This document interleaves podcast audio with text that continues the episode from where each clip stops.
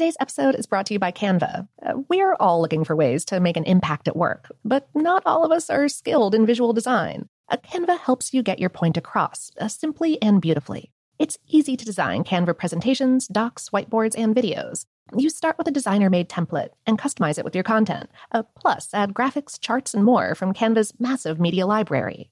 Whatever department you work in, Canva is perfect for any task sales decks, hiring docs, marketing brainstorms, employee videos, you name it. Anyone at work can design with Canva. Start designing today at canva.com. Designed for work. From BBC Radio 4, Britain's biggest paranormal podcast is going on a road trip. I thought in that moment, oh my God, we've summoned something from this board. This is Uncanny USA. He says, Somebody's in the house, and I screamed. Listen to Uncanny USA wherever you get your BBC podcasts, if you dare.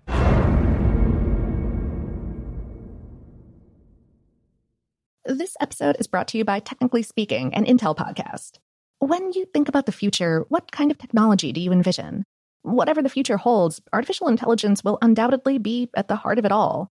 Join Graham Class as he hosts season two of Technically Speaking, an Intel podcast, and hears from the minds transforming healthcare, retail, entertainment, personal computing, and more with the help of AI. Tune in every other Tuesday and explore the latest technology that's changing our world today and creating a more accessible tomorrow. Listen to Technically Speaking, an Intel podcast on the iHeartRadio app, Apple Podcasts, or wherever you get your podcasts. What's up? This your boy Lil Duval, and check out my podcast, Conversations with Unc, on the Black Effect Podcast Network. Each and every Tuesday, Conversations with Unc podcast feature casuals and in-depth talk about ebbs and flows of life and the pursuit of happiness. Unlike my work on stage, I tap into a more serious and sensitive side to give life advice and simply offer words of encouragement, yet remind folks to never forget to laugh. Every Tuesday, listen to Conversations with Unc, hosted by Lil Duval on the Black Effect Podcast Network, iHeartRadio app, or wherever you get your podcasts. Presented by AT&T. Connecting changes everything. The 2024 presidential campaign features two candidates who are very well known to Americans. And yet, there's complexity at every turn. Criminal trials for one of those candidates, young voters who are angry. The Campaign Moment podcast from the Washington Post gives you what matters. I'm Aaron Blake, and I'm covering my 10th election cycle. My colleagues and I have insights that you won't find anywhere else. So follow the campaign moment right now, wherever you're listening. Welcome to Brainstuff, a production of iHeartRadio. Hey, Brainstuff, Lauren Vogelbaum here. In gas stations and flea markets all around the southeastern United States, you can find packets or boxes containing crumbles of white clay. In Kenya, you can buy reddish dirt on the street, formed into little pellets that look like baby carrots. In Uganda, you can buy Yankee Doodle brand dirt at the grocery store. A website called Earth's Clay Store sells clay from all over the world and ships them right to your home. But what are you supposed to do with it when it gets to you? Well, you eat it. You might have a vague sense that you've heard of people eating dirt before. Pregnant women, maybe? Pica is the overarching term for craving and eating things that are not food. In the 6th century CE, the physician Flavius Aetius noticed people sticking non food items in their mouths, the way that magpies, pica in Latin, pick up random objects in their beaks. He figured these people had entirely indiscriminate appetites for just any old thing and termed the behavior after the magpie. It turns out pica is kind of a misnomer because pica cravings are actually very specific. Though, according to the Diagnostic and Statistical Manual of Mental Disorders, or DSM, it includes a range of behaviors. Some people crave paper clips, batteries, or coins. These potentially dangerous cravings are considered by the DSM to be actual disorders, but pica can also include cravings for raw starch, that's amylophagy, ice, that's pagophagy, and dirt, that's geophagy.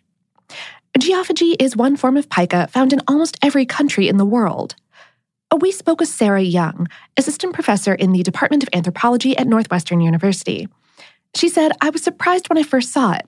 I was studying pregnant women ethnography in Zanzibar, and I asked a woman what she ate when she's pregnant, and in Swahili, she said, Every day I take earth from this wall and eat it. I was just learning Swahili and was pretty good at it, but I really didn't think I was understanding correctly. My research assistant was like, Yeah, you heard right. Young ended up writing her PhD dissertation on geophagy and winning the Margaret Mead Award in 2013 for her book Craving Earth, which detailed her research about geophagy practices worldwide. In her research, Young tracked down medical literature, historical texts, research on animal behavior, soil science, and parasitology, and came to the conclusion that there are four possible explanations as to why people eat dirt. The most common and longest running take on geophagy is that there's no good reason for it, that it's a pathology, it's an aberrant behavior of some unknown origin. Young explained the racism, sexism, and classism behind that simplistic take. Quote, it's the women they know not what they do explanation. It was basically white men writing about this for the past few hundred years, and it was dismissed as aberrant. We can refute this. There are so many species of animals that go to great risk to get clay and charcoal, like the colobus monkey that steals charcoal from villagers. But even so, we know very little about geophagy because for centuries, scientists were stubbornly lacking curiosity about it. When scientists did start looking into it, the first hypothesis they came up with to explain why hundreds of thousands of people worldwide crave and eat dirt is that there must be something useful in the clay, micronutrients of some kind. Young said, the Mother Nature's multivitamin explanation is a really intuitive one. But unfortunately, it doesn't really shake out. For starters, although the clay her study participants in Zanzibar were eating was tinged with red, indicating iron content, investigations into whether that iron could be absorbed and used by the body came up empty. Plus, according to Young, people generally prefer whiter clay. If you give a geophagist the option of snacking on Georgia white kaolin or the reddish clay found on Zanzibar, they'll almost always pick the white kaolin, which does not contain iron. So we turn to another hypothesis could dirt provide protection from germs? The explanation that eating dirt is somehow an immune system boost might not make sense on the surface. After all, we're supposed to stay away from dirt, wash our hands, clean our clothes, take off our shoes when we enter the house. But clay face masks can draw germs and oils and dead cells from your skin, and they're made of dirt, right? According to Young, eating clay might collect stuff inside of the gut, similar to how a mud mask collects stuff from your face. But why would somebody need an intestinal mud mask? The answer is protection from pathogens and harmful compounds. Many harmful microorganisms and compounds can enter your body via the things you eat. You digest the food, and it's absorbed through the wall of your intestine and into your bloodstream. But lots of potentially harmful stuff can get to us in this way, too. Clay may stimulate the mucous membranes on the surface of your guts to create more mucus, thus forming a sort of protective barrier against those pathogens and compounds.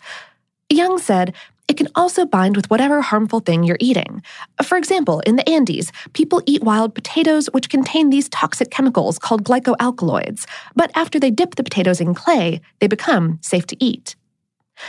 But while eating clay might protect from pathogens and harmful chemicals, which is especially important in pregnant women, there's something of a Goldilocks principle at play here. You want to shield yourself from the harmful stuff, but you also don't want to protect yourself from the nutrients you need.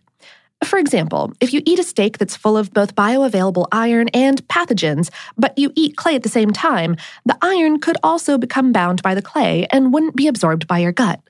Although the clay might be protecting you from pathogens to some extent, it's also preventing you from absorbing the nutrients. The fourth hypothesis for why people eat dirt or clay is that it might help with nausea, vomiting, and diarrhea by coating the stomach. After all, a number of antidiarrheal treatments have kaolin in them. Kaolin puts the KO in kaopectate. Though the reasons for geophagy are still rather mysterious, Young stresses that it's far more common than we realize, partially because of those old stigmas against it. Young said, People don't like to talk about it or admit it, when I'm doing ethnographic interviews, I always ask, How much earth do you eat? instead of, Do you eat earth? Because so many people have sworn they don't eat it and later tell me that they do, but they lied because I didn't want you to think I was poor.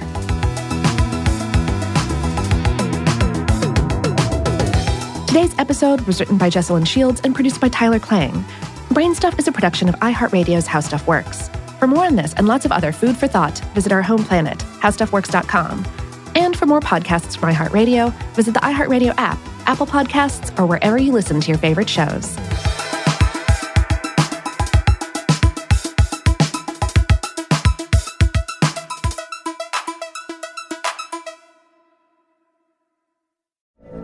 From BBC Radio 4, Britain's biggest paranormal podcast is going on a road trip.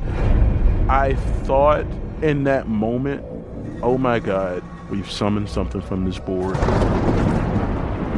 This is Uncanny USA. He says, Somebody's in the house, and I screamed. Listen to Uncanny USA wherever you get your BBC podcasts, if you dare.